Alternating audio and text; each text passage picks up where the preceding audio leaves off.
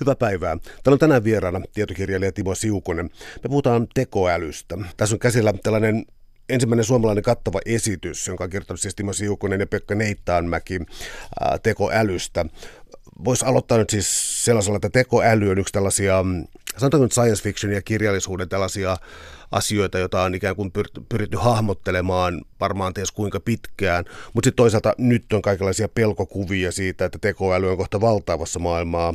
Eli kysymys on oikeastaan siis se, että onko viime vuosikymmeninä tai joskus tapahtunut jokin yllättävä, ei yllättävä niinkään, mutta nopea käänne, joka tätä on muuttanut, tätä asetelmaa?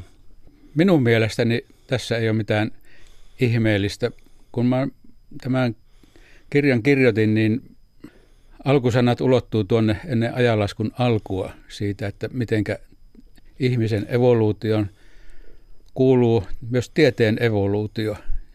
Ja tarkoittaa sitä, että yksi pala kerrallaan ihan alkeellisista ensimmäisistä, vaikka nyt Davidin lingosta tai jostakin muusta vempaimesta on lähdetty kehittämään erilaisia apuvälineitä ihmisille ja tässä meidän ajassamme niin tekoäly on yksi ihan samanlainen apuväline kuin Davidilla oli linko. Sillä tekoälyn avulla voidaan kukistaa suurempia yksiköitä ihan sen takia, että ollaan älykkäämpiä ja siihen tekoälyyn liittyy se ominaisuus verrattuna tavalliseen tietokoneeseen, että se itsenäisesti oppii jotakin omasta toiminnastaan ihmisen avustuksella. Minkä takia minä en näe sitä mitenkään ihmiskunnan enkä ihmisrodun tai maapallon uhkana on se, että kaikki se tekoälyyn liittyvä kehitys tapahtuu ihmisen kautta. Ihminen siis hallitsee tekoälyä. No, on maailmassa tutkijoita, jotka sanovat, että jonakin päivänä ping pong, tekoäly hyppää yli ihmisen älykkyyden ja sitten siinä vaiheessa olemme vaikeuksissa tai ihmisen, ihmiskunnan aika alkaa vähitellen loppua, kun koneet ottavat hal, haltuunsa tämän. On monta asiaa kyllä sitten, jotka puhuvat tätä kehityskulkua vastaan. No milloin me voidaan puhua oikeastaan koneiden älykkyydestä? Siis viittasit tuossa jo äsken siihen, että koneet oppivat itse, eli niissä on ikään kuin tällainen takaisinkytkentä. Ähm, onko tämä tällainen ikään kuin älykkyyden minimivaatimus vai onko jotain muutakin, mitä tarvitaan, että kone voisi oppia? Eli onko tällä älykkyydellä onko se ikään kuin analoginen ihmisen älykkyyden kanssa vai mennäänkö siinä jo askel liian pitkälle? no, tämä tavoite on ollut, ollut siitä lähtien, kun tekoälyä on kehitetty.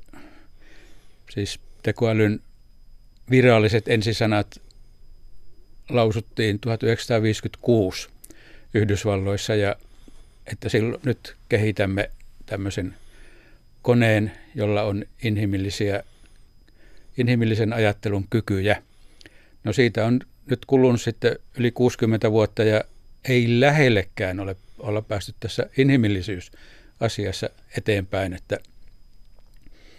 kyllä ihminen, tämä siis konevoima on ihmistä paljon parempi tietyissä yksityiskohdissa. Koneet ei tarvi lomia, koneet ei tarvi vapaapäiviä, kahvitaukoja, koneet jaksaa pidemmälle, ne tekevät virheetöntä työtä automaatiolinjoilla. Löytyy paljon tämmöisiä yksittäisiä asioita, joissa koneet päihittää ihmisen ja koneet voidaan lähettää sellaisille alueille, jotka ihmisille on vaarallisia. Jonnekin rotkoihin voidaan lähettää tekoälyllä varustettu drooni, jolla etsitään kadonneita ihmisiä, loukkaantuneita ihmisiä tai säteilyalueelle tai miten vain. Jälkianalyyseissä Fukushiman ydinvoimalla onnettomuudessa, niin tekoäly varustettu robotti olisi voinut estää sen eskaloitumisen. Mutta silloin tekoälyn kehitys ei ollut vielä riittävän pitkällä. Siis vastaus tuon kysymykseesi on se, että jos ajatellaan koneiden älykkyyden lisääntymistä verrattuna ihmiseen. Tätä älykkyyttä voidaan verrata mihin vaan. Sellaisiinkin asioihin, mitä me emme itse asiassa ymmärrä, mutta otetaan tämä vertailu kohta, niin Ray Kurzweil, joka on yhdysvaltalainen tietokirjailija ja Googlen ja näiden suurten ITC-alan yritysten johtavia asiantuntijoita on sanonut, että tekoälykoneet tai koneäly ylti, ylti tuota hyönteisen tasolle vuonna 2000 ja hiiren taso saavutetaan ehkä ensi vuonna 2020 ja siitä ylöspäin yhden ihmisen tekoäly tai yhden ihmisen älykkyys voidaan saavuttaa 2035, jos oikein muistan, ja, ja ihmiskunnan yhteisen älykkyyden joskus 2060. Ja se edellyttää sitä, että tämä kehitys on, on tuota jatkuvaa. No, mitä tulevaisuus tuo tullessaan, emme tiedä. Mä pyrin siihen omassa ajattelussani, että en lähde ää, haihattelujen perään.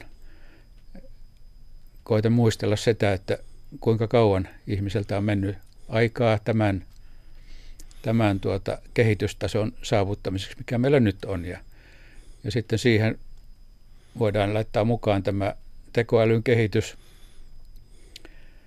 Ei se sen ihmeellisempää ole kuin aikanaan keksittiin autoja, lentokoneja, erilaisia liikennemuotoja. Nyt tieto liikkuu maailman ympäri reaaliajassa ja, ja kun siihen laitetaan tätä tekoäly, tekoälyn nostattamaa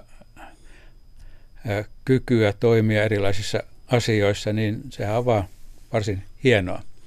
No yksi asia varmaan, mikä tätä hieman häiritsee tätä keskustelua on siis se, että jos me ruvetaan puhumaan koneiden älykkyydestä, niin monikin suuryhtiö haluaa lanseerata näyttävästi jotakin, jotakin uusia innovaatioita ja silloin tuodaan esiin vaikka ihmismäisiä robotteja, mutta tuota, eihän niillä ole siis minkäänlaista oikeaa siis sellaista kognitiivis-emotionaalista kykyä, vaan siis ne ikään kuin apinoivat tai matkivat mm. ihmisten emotioita. Eli tällainen, tavallaan siis rakennetaan tällaisia tämän suhteen primitiivisiäkin laitteita, jotka vaan vaikuttavat ihmiselle jopa sillä tavalla, että niitä aletaan pelätä. Joo, kaksi esimerkkiä, jotka tulee nyt mieleen. Toinen on se, että Helsingissäkin on opittu jo terveyskeskuksilla, että robotti tulee vastaan, toivottaa tervetulleeksi ja, ja ohjaa oikealle neuvontapisteelle. Toiset ihmiset jäykistyvät ja menevät sanattomiksi, eivät osaa kommunikoida robottien kanssa. Tästä on esimerkkejäkin historiasta. Esimerkiksi sellainen, että ihmiselle annettiin ensin tutkimuksessa odotusarvo, että hän pääsee keskustelemaan robotin kanssa. Ja kun robotti sitten toisti niitä lauseita, mitä sille oli opetettu, mutta se se ei osannut sitten jatkaa sitä keskustelua yhtään sen pidemmälle. Näillä roboteilla ei ollut vielä tätä kognitiivista oppimiskykyä. Ja ihmiset järkyttyivät siitä, että ne eivät kyenneet vastaamaan heidän toiveisiinsa. Eli tässä on niin kuin tämä odotusarvokin sitten siitä, että mitä robotti pystyy tekemään. Heikki Aittokoski sai haastatella YK on erityisarvon saanutta Sofia-robottia, oliko Saudi-Arabian kunnia kansalaisuuden saanut robotti, niin myöhemmin hän vaan to- totesi, että, että eihän tämä robotti osannut sellaisiin yllättäviin kysymyksiin vastata, koska kysymykset oli pitänyt etukäteen lähettää. No siinäkin tuli tämä, että robotti ei pysty vastaamaan ihmisen toiveisiin. Mutta on Yhdenlaisia robotteja on, jotka pystyy vastaamaan toiveisiin. Ne ovat nämä seksirobotit. Ö, oma teollisuuden alansa on siinä ei tosin kovin suuri, mutta oman tällaisia mm, ihmismäisesti käyttäytyviä robotteja, ne voivat mukailla naista tai miestä.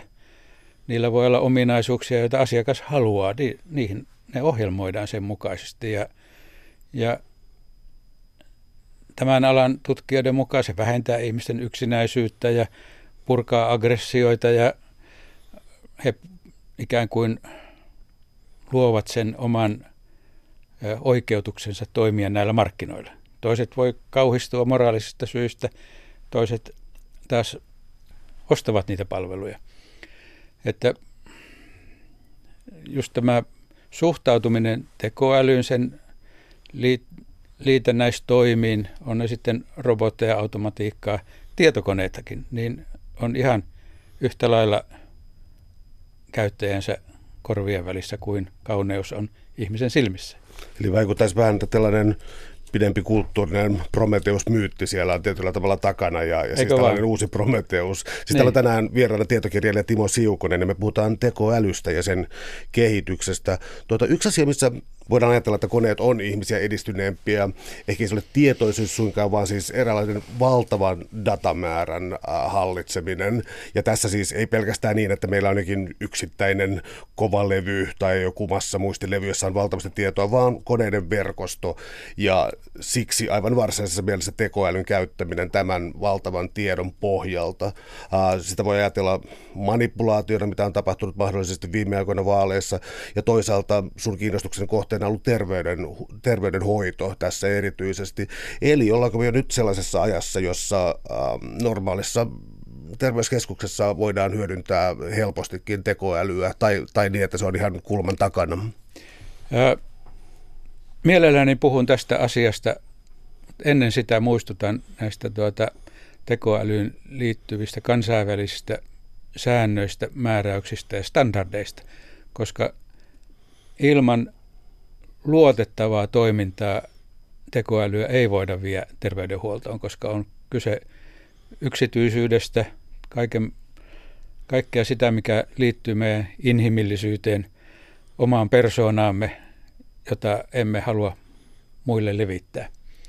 Siis lähtökohtaisesti kaiken pitää olla turvassa. No, ää, niin Suomessa tämä terveydenhuollon turva on prioriteetti numero yksi ja meillä on hyvät asiantuntijat, hyvät järjestelmät, organisaatiot, valvonta ja myöskin laki ja siitä aiheutuvat seuraamukset on ihan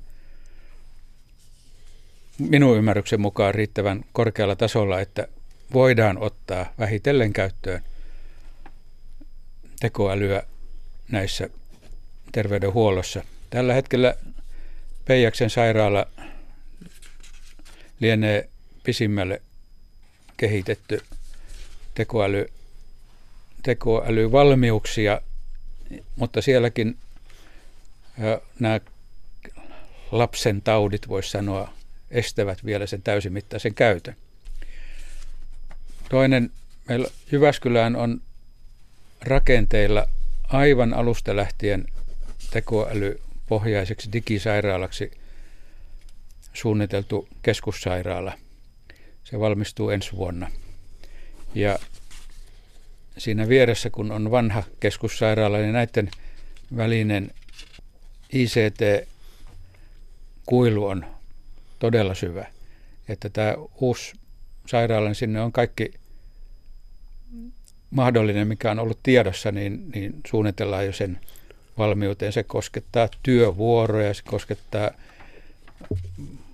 potilaiden hyvinvointia sairaalassa. Se on, kaikki huoneet on yhdelle potilaalle. Potilas pystyy ohjaamaan omaa toimintaansa sieltä, vaikka olisi sänkyyn sidottu, saa kontaktit hoitohenkilökuntaan, lääkäreihin tiet, näkee ruudulta, ketkä ovat vuorossa nimeltänsä.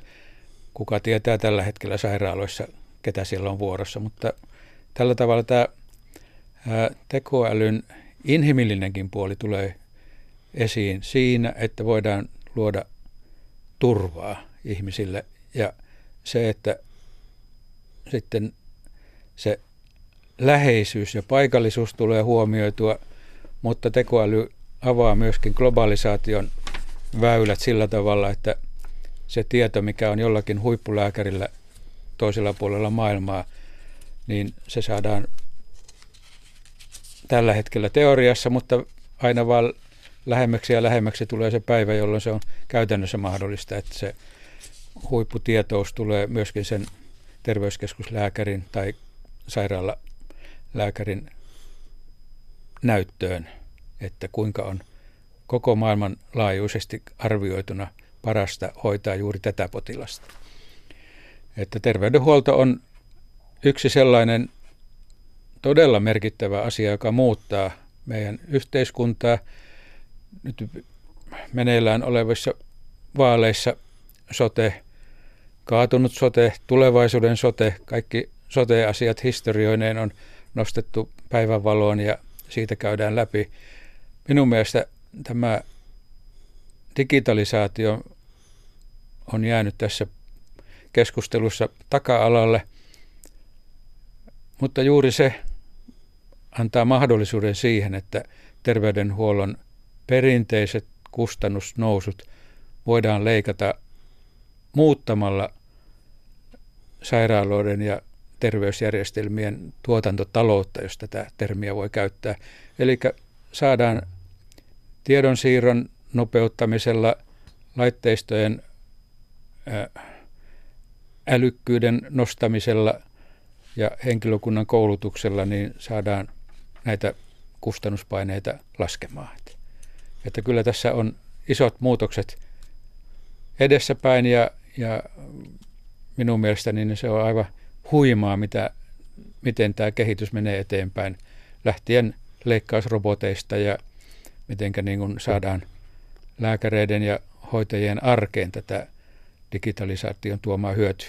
Täällä on tänään siis vieraana tietokirjailija Timo Siukonen. Me puhutaan tekoälystä, laaja ala tässä, mutta tuota, tämä toinen puoli tekoälystä, muu kuin tavallaan tällainen niin valtava muistivaranto, on sitten se jota pelätään ehkä kaikkein eniten. Eli puhutaan siis tietoisuudesta ja samalla tietysti moraalisesta vastuusta. Eli siis nyt on jo tapahtunut näitä onnettomuuksia, jossa täysin automatisoitu auto on äh, törmännyt, siis ei väitä, että auto on syypää, mutta on tapahtunut kuolitapauksia, jossa on ohjautuva auto ja jalankulkija, jolloin tietysti valtava kysymys on, että kenen syy ja kuka voidaan vetää oikeuteen auton valmistaa ja niin eteenpäin. Mutta kysymys on tietysti, niin kuin, kukaan ei voi olla syyllinen, eli sillä ole tietoisuutta. Eli kysymys on siis siitä, että miten tietoisuutta määritellään ja kuka voisi olla moraalisesti vastuullinen. Mainitsit aiemmin, että tietoisuus olisi ehkä hiiren tasolla, mutta äh, missä vaiheessa voidaan puhua tietoisuudesta? Missä vaiheessa voidaan puhua tekoälystä ja tietoisuudesta? Ja mihin kohtaan se rima laitetaan? Laitetaan korkealle. No korkealle. ja otetaanko tämä auto esille? Voipa vaikkapa. Joo. Otetaan se auto esille. Se, ää, ää, mä kääntäisin sen, ajattelin toisella tavalla. Muistellaanpa autoilun alkuaikoja, kun tavallisesti Hoppa-Fordit tuli T-Fordit käyttöön. Jäikö silloin kukaan auton alle? Oliko se auton vika, oliko se kuljettajan vika? Silloin käytiin tätä samaa keskustelua. Ei ihminen ole siitä muuttunut miksikään. T-malli Fordin jälkeen autojen kehitys on ollut valtava. Edelleen sattuu onnettomuuksia ihmiset toikkaroi ihan hölmöilevät liikenteessä ja kenellä on mikäkin syy. No sitten tulee tekoäly, jossa ei ole kuljettaja ollenkaan. Tekoäly ohjattu auto.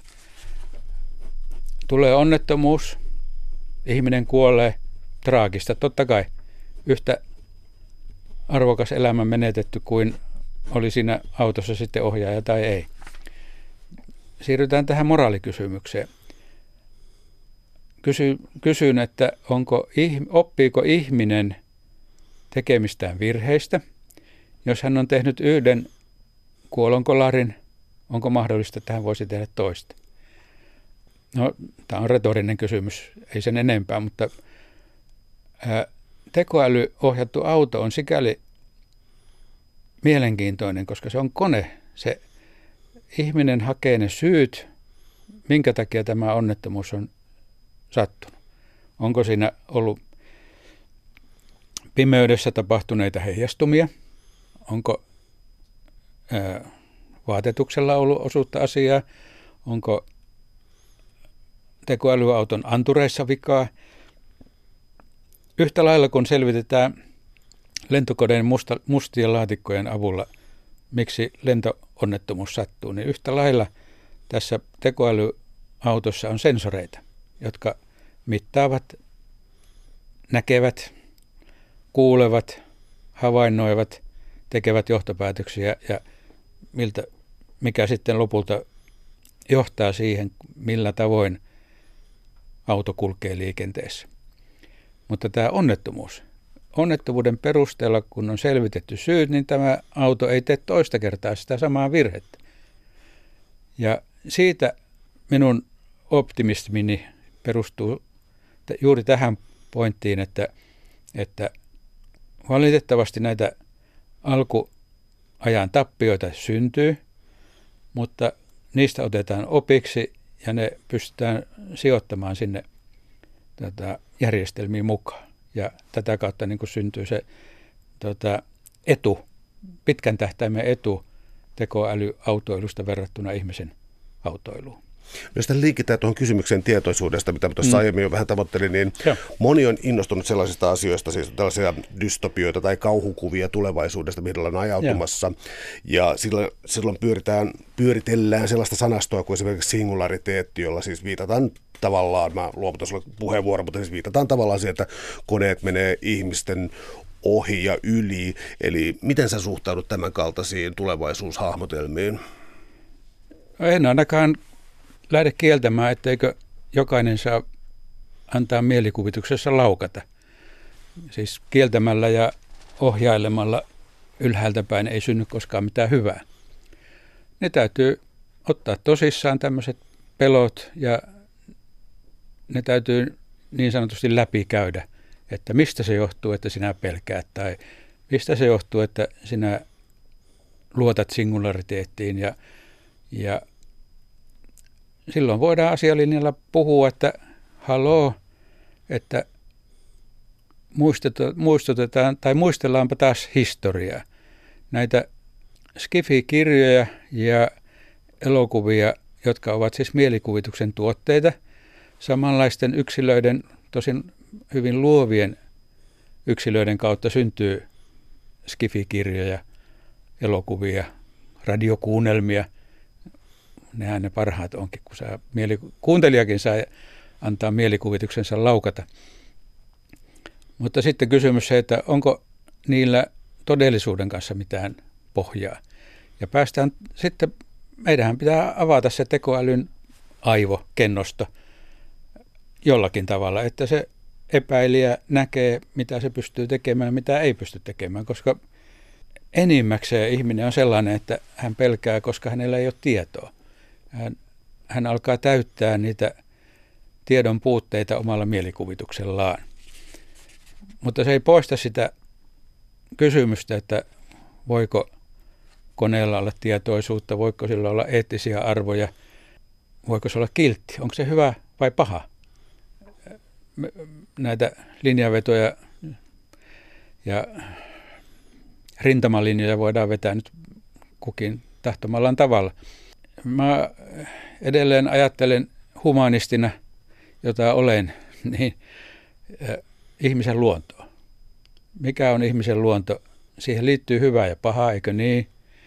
Siihen liittyy älykkyyttä ja tyhmyyttä, onnistumisia, epäonnistumisia ja kaikkein eniten, kun muistellaan kaussin käyrää, tapahtumia, jotka eivät jää mieleen ollenkaan, koska ne on sieltä keskeltä. Jää vaan hyvät ja pahat mieleen ja kuitenkin suurin osa meidänkin elämästä on sitä keskivertoa. Harmaata aluetta, joka tekee meille elämän elämisen arvoiseksi. Mutta kysytäänpä koneelta, onko sinun elämäsi elämisen arvoinen, koska olet kone. Onko siinä eroa? Ihmisen, joka on... Ja nyt mennään jo vähän biologiaan ja teologiaan, filosofiaan siitä, että, että mikä arvo ihmisellä on. Ja voiko, no otetaan tämä ääriesimerkki, tekoälypohjainen seksirakastaja. Onko se, käytän tietoisesti termiä se ja ihmistä hän, niin onko se samanarvoinen kuin ihminen, koska se kykenee täyttämään toisen ihmisen toiveet. No vastaan, että, että ei kone koskaan ole ihmisen kaltainen tai ihmisen tasoinen. Kone on aina kone, otetaan töpseli pois seinästä. Ei se toimi enää. Se loppuu siihen. Jos otetaan kovalevy pois, niin se ei toimi edes vaikka pantaisi töpseli takaisin seinään. Ja ei se sen kummempaa. Mutta meiltä kun otetaan sydän pois, niin, niin ai ai, tätä henkilöä tulee jollakin ikävä. Eli seksirobotista voisi sanoa, että she's faking it. Eli tämä ei välttämättä niin kuin toteudu näin, mutta tota, täällä on tänään siis vieraana tietokirjailija, äh, täällä on tänään siis vieraana tietokirjailija Timo Siukonen me puhutaan tekoälystä. Ähm, miten sä suhtaudut sitten sellaisiin, että siis tietysti niin suurilla yrityksillä, Applella, Microsoftilla, Amazonilla, erityisesti nyt ehkä näihin aikoihin, äh, on tietysti voimakkaita intressejä kehittää tekoälyä, mutta sitten myös on tiedemiehiä ja naisia tietysti, mutta vastikään kuollut Stephen Hawking esimerkiksi on varoittanut ja houkuttanut monia muita, tai houkutellut monia muita tiedemiehiä ja naisia mukaan tällaiseen ähm, adressiin, jossa varoitetaan tekoälyn vaaroista. Mm. Eli ähm, on, ovatko he oikealla jäljellä sun mielestä? Käytän mielelläni näitä vertauskuvia, koska se ää, tuon tyyppiseen kysymyksen asetteluun ei ole kyllä tai ei vastausta, vaan se on monitasoinen sekä älyllisesti että tunneskaalalta että mielipiteellisesti. Mutta jos me muistellaan tätä, tätä tuota, Teemalli Fordia, tuli uhreja, ihmisiä kuoli ja nousi kansaliikkeitä, että viekää autot pois, viekää autot pois. Mun vastakysymys tähän on, että mitä syntyy siinä yhteiskunnassa, kun ihmiset nousevat vastustamaan jotakin asiaa. Onko yhtäkään sellaista, mikä olisi voinut lopulta estää sen kehityksen? Ehkä hidastuu, mutta ja tulee uusia kuvioita. Ja mun mielestä kriittisyys on maailman paras asia. Jokaiseen asiaan pitää suhtautua kriittisesti, myös tekoälyyn, ja siitä kannalta Hawkingin ja hänen kannattajansa esitys tästä ja tästä adressista on loistava. Se pitää ottaa huomioon sen sisältämät arvokkaat argumentit, kun tekoälyä kehitetään. Mutta yhtä lailla se ei voi estää sitä kehitystä, joka tähän asti on tullut ja edessäpäin on. Ja se, mä palaan näihin standardeihin, koska ne loppujen lopuksi ne ohjaavat kaikkein parhaiten näitä teknisiä ulottuvuuksia, mitä yhteiskunnissa on, että kaikki laitteet, niillä on omat säädöksensä, että ne on turvallisia on säädöksiä, että ne toimivat niin kuin ne siinä tehtävässä, mihin ne on kehitetty. Ja on sillä tavalla, jos siirrytään nyt sille taas, si, siihen asiaan, mistä Hawking ja Elon Musk ja kumppanit ovat puhuneet, puhutaan tästä vahvasta tekoälystä, joka tarkoittaa tällä hetkellä Kiinan valtio on siis kasvojen tunnistuksen johtava maa maailmassa. Joka puolella on kamerat, ihmiset tunnistetaan, ihmisiä seurataan, jos ihmiset keräävät hyviä kansalaispisteitä toimimalla sillä tavalla, kun valtio toivoo. Ja, ja roistot otetaan kiinni ja viedään vankilaan, kun he ei ole paikkaa, minne ne menevät piiloon. No, siis valtioiden hallussa on tietoa, jota kan, tavallisilla kansalaisilla ei ole. Mitä on Yhdysvalloilla? Siellä on, on tota, hävittäjä lentokone, joka yksinään ilman ihmistä lähtee lentotukialukselta ja tekee siihen ohjelmoituja tehtäviä. Se voi käytännössä siis pommittaa, se voi hyökätä, se voi puolustaa, se voi lentää minne vaan. Yhdysvalloilla on sukellusvene, joka pystyy ilman ihmistä mittaamaan meren, merten syvyyksissä niitä asioita, mitä siellä voidaan mitata, eli minkälaista liikennettä merillä kulkee. On, on tällaisia ää, drooniarmeijoita, joissa 20 droonia toimii niin kuin linnut konsanaa. No, se on kuin lintuparvi. Se kulkee taivaalla yhtenäisesti. Niillä on yksi pomo ja tämä pomo drooni pystyy tuota käskemään näitä muita ohjaamaan sitä koko parvea sillä tavalla, että se edistää näitä sotatoimenpiteitä tai tehtäviä, mitkä niille annetaan. Joo, tässä näissä tapauksissa on tietysti se valta ja vastuu on paljon suurempaa kuin tavallisissa kaupallisissa järjestelmissä. Ja silloin pitää tietysti nostaa heristävä sormensa, että tässä kohtaa kannattaa olla varovainen. Mutta toinen kysymys on, että mitkä sopimukset ohjaa valtioita olemaan käyttämättä atomiaseita, biologisia aseita, kemiallisia aseita. Tietyt sopimukset kieltää ja toiset on kieltävinään. Kyllä on ydinasevaltioita, jotka on tunnustettuja ydinasevaltioita ja sitten on niitä roskavaltioita tai roskavaltioiksi kutsuttuja maita, joissa on ydinaseita käytettävissä, vaikka niillä ei niin sattu virallista lupaa ole. Tässä tapauksessa nyt mä niin kuin etenen tässä johdonmukaisesti, että tekoäly on yksi sellainen järjestelmä tai mahdollisuus, jossa voi olla suurtakin haittaa yhteiskunnalle, mutta se ei tuo sen suurempaa muutosta ihmisen käyttäytymiseen tai valtioiden käyttäytymiseen. Että se on yksi menetelmä muiden joukossa ja Tässäkin tapauksessa taas voidaan ajatella niin, että se on ihmisen apuväline. Sille, niille annetaan tietty tehtävä. Algoritmithan ohjaavat näitä koneita ja, ja on tosi surkeita, jos siellä näissä järjestelmissä on virheitä. Täällä on tänään siis vieraana tietokirjailija Timo Siukonen, joka on yhdessä Pekka Neittämäen kanssa kirjoittanut uh, yleisesityksen, uh, kattavan esityksen siitä, mitä tekoäly voisi olla, katsauksen tähän näin. Ja uh, siirtää tuonne kulttuurin puolelle, koska siis Turingin testi on monelle tuttu tuttu, äh, tuttu joka, joka tällaisista asioista on kiinnostunut. Eli siis se, että ihminen ei tiedä, puhuuko koneen kanssa vai, vai puhuuko toisen ihmisen kanssa.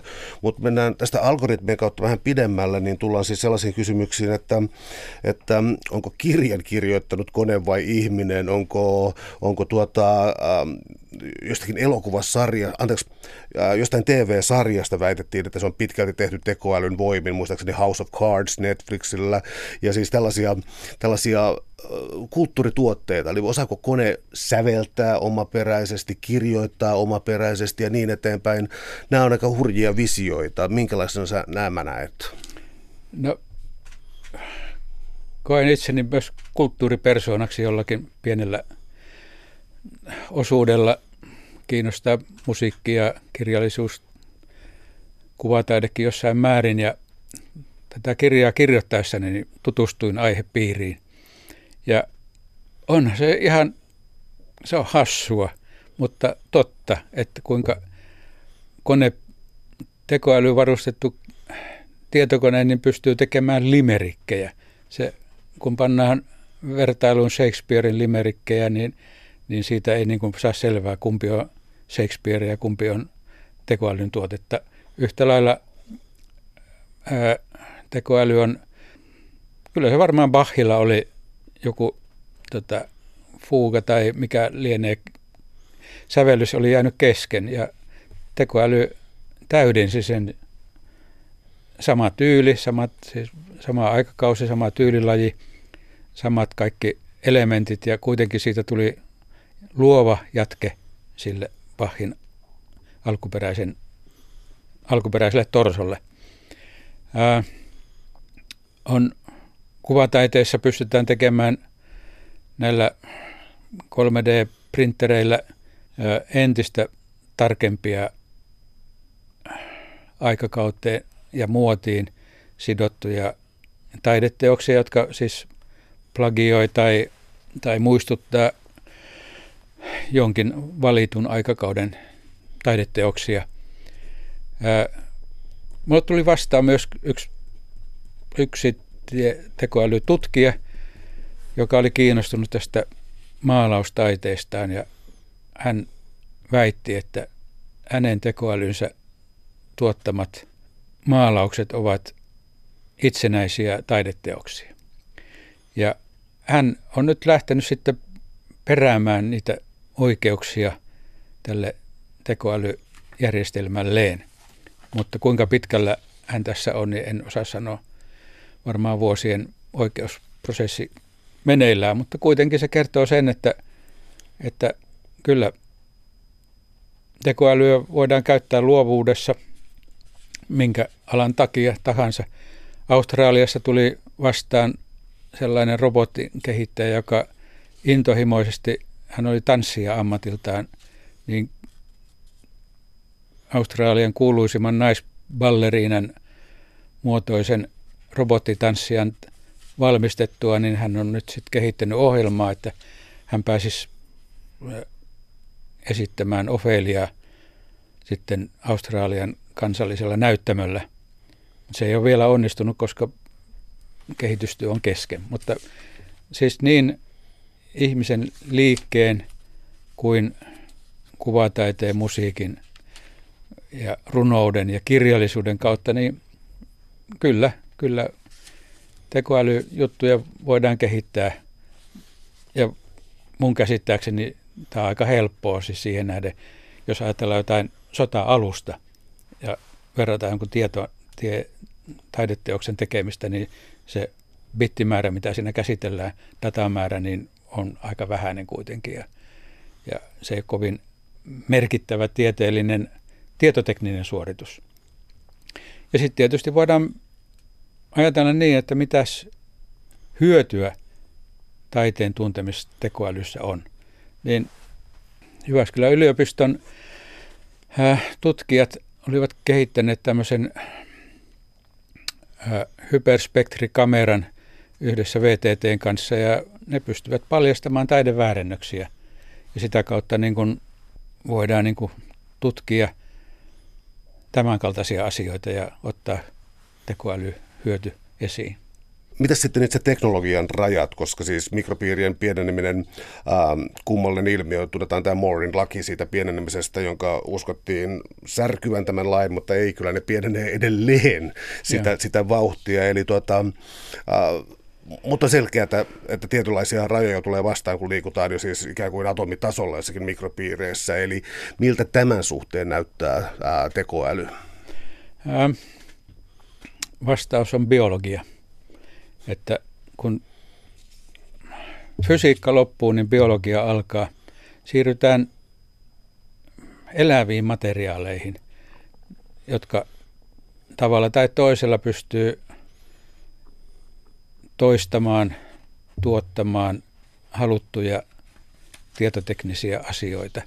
Tällaisia nämä periaatteet ja teoriat on jo jossain määrin valmiita. Ongelmina on se, että, että luontoa on vaikeampi, siis elävää luontoa on vaikeampi valjastaa teknologian hyödyntämiseen kuin sitten elotonta materiaa. Kun huolehditaan mikropiireissä olevien mikrobien elinvoima, että ne saavat niin sanotusti ruokaa, niin ne voi toistaa sitten niitä niille opetettuja asioita ja sitä kautta löytyy kuulemma sitten lisää nopeutta, tehoa ja vääntöä niin sanotusti. Nyt multa tulee hankalasti tota, muotoiltavissa oleva kysymys. Mä hetken mietin, miten mä sen asetan, mutta mua ihmetyttää joissakin näissä tulevaisuuden visioissa se, että ajatellaan, että ihmisen tajunta olisi siirrettävissä koneeseen tai niin, että tämä toiminta olisi täysin inhimillistä, koska siis siinä ei nyt huomioida sitä, että ihmisen toiminnassa esimerkiksi kun moni asia tapahtuu mielihyvän kautta, varmaan yhtä usein tapahtuu häpeän, mielipahan kautta tällaiselta, jolla se vaatisi koneelta sellaisia ominaisuuksia, jotka siis äh, vaatisivat jonkinlaista psykodynaamista mallia, siis sitä, että tuntee häpeää, sosiaalista häpeää, muiden ihmisen, siis tällaista painetta, jotain tällaisia asioita, jotka jo johtaa erilaisiin neurooseihin ja muihin. Ja mun mielestä jos ihmisen tajunta olisi jotenkin koneellinen, se vaatisi tällaisia biologisia elementtejä. Voiko tällaista sun mielestä koskaan tapahtua? Mun mielestä se hyppy on vain niin uskomaton. Kysymys mun mielestä kuuluu, että, että tota, kuka sitä hyötyy ja kuka sitä tahtoo. Jos se on määränpää, joku näkee siinä taloudellista potentiaalia, niin ilman muuta siihen suuntaan mennään ja rajusti. Ää, muistutan kuitenkin tässä vaiheessa, että tekoälyn kehitys sieltä 50-luvulta on kokenut niin sanottuja takatalvia, kolme kappaletta maailmanlaajuisesti, jolloin toiveet eivät ole toteutuneet. Ja se on johtunut, johtanut siihen, että rahoitusta on pienennetty. Yhtä lailla siis mun mielestä tämä niinku kuulostaa hassulta, että miksi pitäisi luoda ihmiskone. Mitä sillä saadaan aikaiseksi? Ketä se hyödyttää? Mutta jos otetaan sen tieteellinen näkökulma, että, että voidaanko tämä ratkaista teknisesti tai jollain muulla keinolla, niin ei ole montaa viikkoa, kun luin semmoisen uutisen, että oli yhdistetty kolmen ihmisen ja kolmen tietokoneen aivot keskenään. Ja siitä vaan lähdettiin rupattelemaan niin kuin me tässä rupatellaan. Ja sitä, että voidaan niin kuin ajatella ohutta yhteys, yhtymäkohtaa tähän Turingin koneeseen, että, että pärjääkö kone tässä aivojen tota, yhteisössä, jossa on kolmet tota, oikeat ja kolmat tekoälyaivot. Ja, no se oli tutkimuksen alku. Ja se ei ollut häpeäksi näille koneille. Mutta ei se kovin hyvin siinä menestynyt. Mutta se responssi, mitä kone pystyi niin kuin ilmentämään, oli enemmän kuin nolla. Että kyllä siellä niin kuin tajua on, että, että vuorovaikutuksellinen tai siis vuorovaikutus ihmisen kanssa onnistuu tai voi onnistua, sanotaan näin.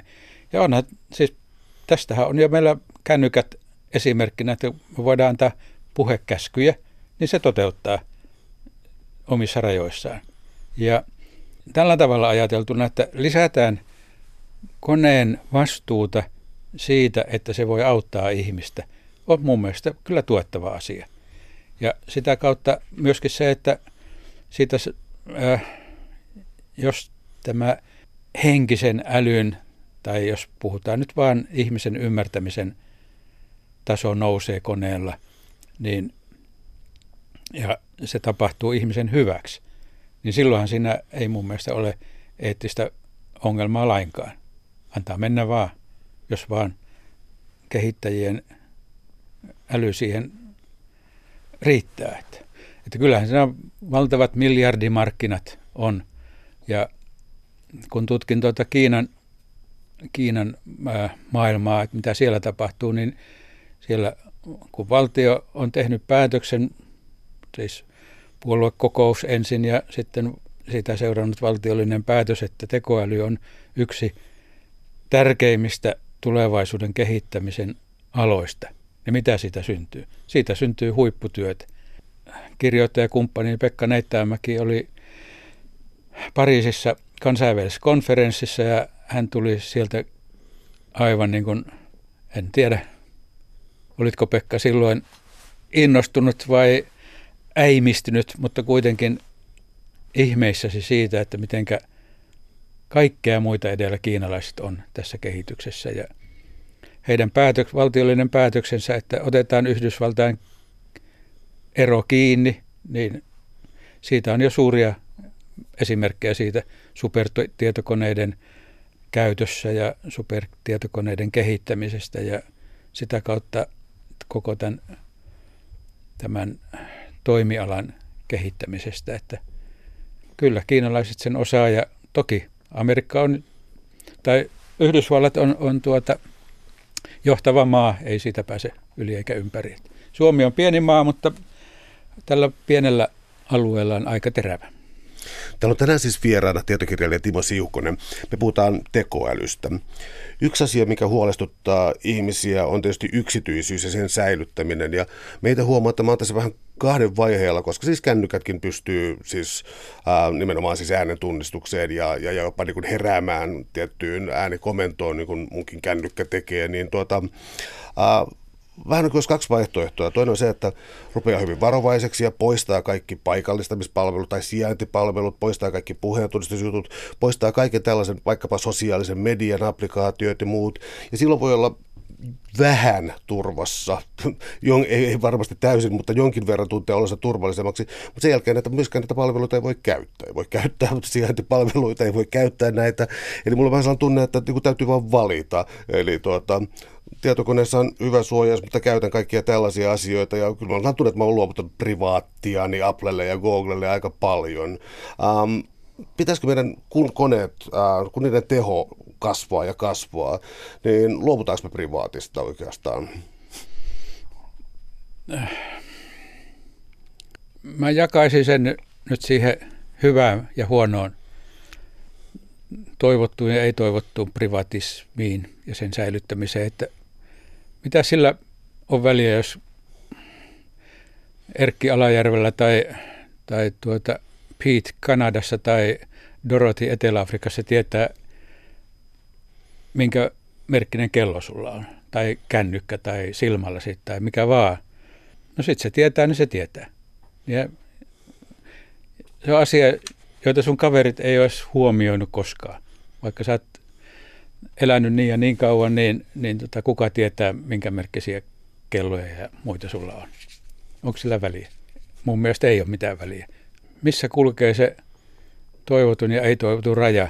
Onko se meillä jokaisella sama? Mä väitän, että ei ole. Ja sitten siirrytään siihen, että, että onko jokin laillisuusraja. Voidaan kysyä sitä, että ja siihen meillä on tietosuoja.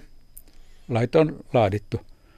Yksityisyyden suojat ja, ja julkisuus, julkisuutta ohjaavat lait julkaisemista, mitä, kenen kuvia Facebookissa julki, sekin on väärin, jos et kysy kaverilta lupaa, kun laitat kaveriskuvan Facebookiin. No, näitä on. Eli jos on, on tuota pelokas ihminen, niin on pelokas ihminen. Ja siitä voi sanoa, että, että tota, ei tarvi mennä.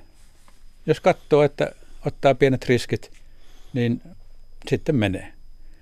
Ja suuressa mittakaavassa niin, niin tota, kielteiset asiat ajaa positiivisten asioiden yli ja ne johtaa sitten jonkinlaisiin toimenpiteisiin. Se voi, kyllä Facebook on ollut semmoisissa myrskyissä, että se on joutunut ottaa takaispakkeja. Apple on ollut nyt viime aikoina ja Huawei on, kun markkinatalous menee liian pitkälle, niin sen on otettava leninistimäisesti muutama askel taaksepäin, että, jotta voi taas mennä eteenpäin. Että, että e, se on elämän kiertokulku, ei se mun mielestä sen kummempaa ole. Että, että maailmassa on tyhmiä asioita ja kivempiä asioita ja sitten vaikka meillä välttämättä vapaata tahtoa ole, niin meillä on kuitenkin tota, pitkälle mahdollisuus valita yleensäkin siis kun tietoverkkojen ja muiden ympärillä on ollut erilaisia teknokuplia, jotka on sitten siitä sitten puhjenneet. Eli tuota, äh, tunnettu, siis Bitcoin on yksi aika mielenkiintoinen esimerkki. Ehkä voisit kertoa siitä, koska siis muistan jännä, että tekoäly kykenee tekemään pörssikauppoja valtavalla nopeudella. Ja se on sellainen kehitys, joka on niin kuin, se vaan Siis tietenkään mulla ei ole mitään vastausta, mutta se kuulostaa aika mielenkiintoiselta, että psykologisena pidetyt pörssimarkkinat on koneen pääteltävissä hyvin nopeasti. Se on yksi kehitys, mitä haluaisi tietää. Mutta pari askelta taaksepäin, niin siis tuota, virtuaalivaluutat ja tämän kaltaiset asiat. Luulisin, että tässä on sellaisia tekoälyyn liittyviä, liittyviä asioita, jotka on kuplia. Mitä kuplia tarkoitat? Tarkoitan siis sellaisia hypetyskuplia, siis sellaisia, joihin ihmiset investoi tällä hetkellä paljon rahaa ja, ja niin kuin pitkällä aikavälillä se vaan lässähtää. En vaadi ennustajien kykyjä, mutta luulet että tällaisia ilmiöitä on tekoälyn ympärillä? Joo, siis sekin on ihan normaalia. Ei se, koska tota, ensimmäinen tekoälymiljardööri on syntynyt Yhdysvalloissa, niin, niin tota, ihan vaan saavuttanut näillä tota, virtuaalivaluutoilla omaisuutta, joka on sitten realisoitavissa. Ää, kyllä mun ymmärtääkseni Bitcoin on jo pitkälti Suomessa. Me tehdään näitä, tai siis ää, jos nyt otetaan vähän pieni terminologian muutos, että puhutaan lohkoketjusta eikä bitcoinista. Lohkoketjuja hyödynnetään useanlaisilla sopimusaloilla, jossa on monta, monta osapuolta. He tekevät sopimuksia sillä tavalla, että lohkoketjujen avulla sinetöity, ja siihen ei voi tehdä muutoksia, ellei kaikki tiedä sitä muutosta. Tällä tavalla saadaan arvoketjuja syntymään siitä esimerkiksi, että jos Etelä-Afrikassa ää, timanttikaivoksella Suomessa tilataan timantteja määrää X ja ne merkitään siellä jo kaivoksella, että nämä tulee siihen Suomeen kuuluvaan lähetykseen. Sitten joka ikinen toimenpide merkitään siihen lohkoketjuun, jota ei muut voi avata. Ne voi seurata sitä ja näin se etenee tämä tavaran toimitus välittäjien kautta. Tuleeko siihen hiontaa tai mitä kaikkea jalostus menetelmiä, kunnes ne on sitten Suomessa, niin kaikki on suojattu. Niin siis tämä lohkoketjuteoria on kyllä ihan kanssa mullistava, mutta se ei ole vielä valmis. Että pitää vaan odottaa, siis valmis tarkoitan ää, laajoihin käyttöihin. Suuret kiitokset keskustelusta, Timo Siukonen. Oli ilo. Ole hyvä. Kiitos kun sain kutsun.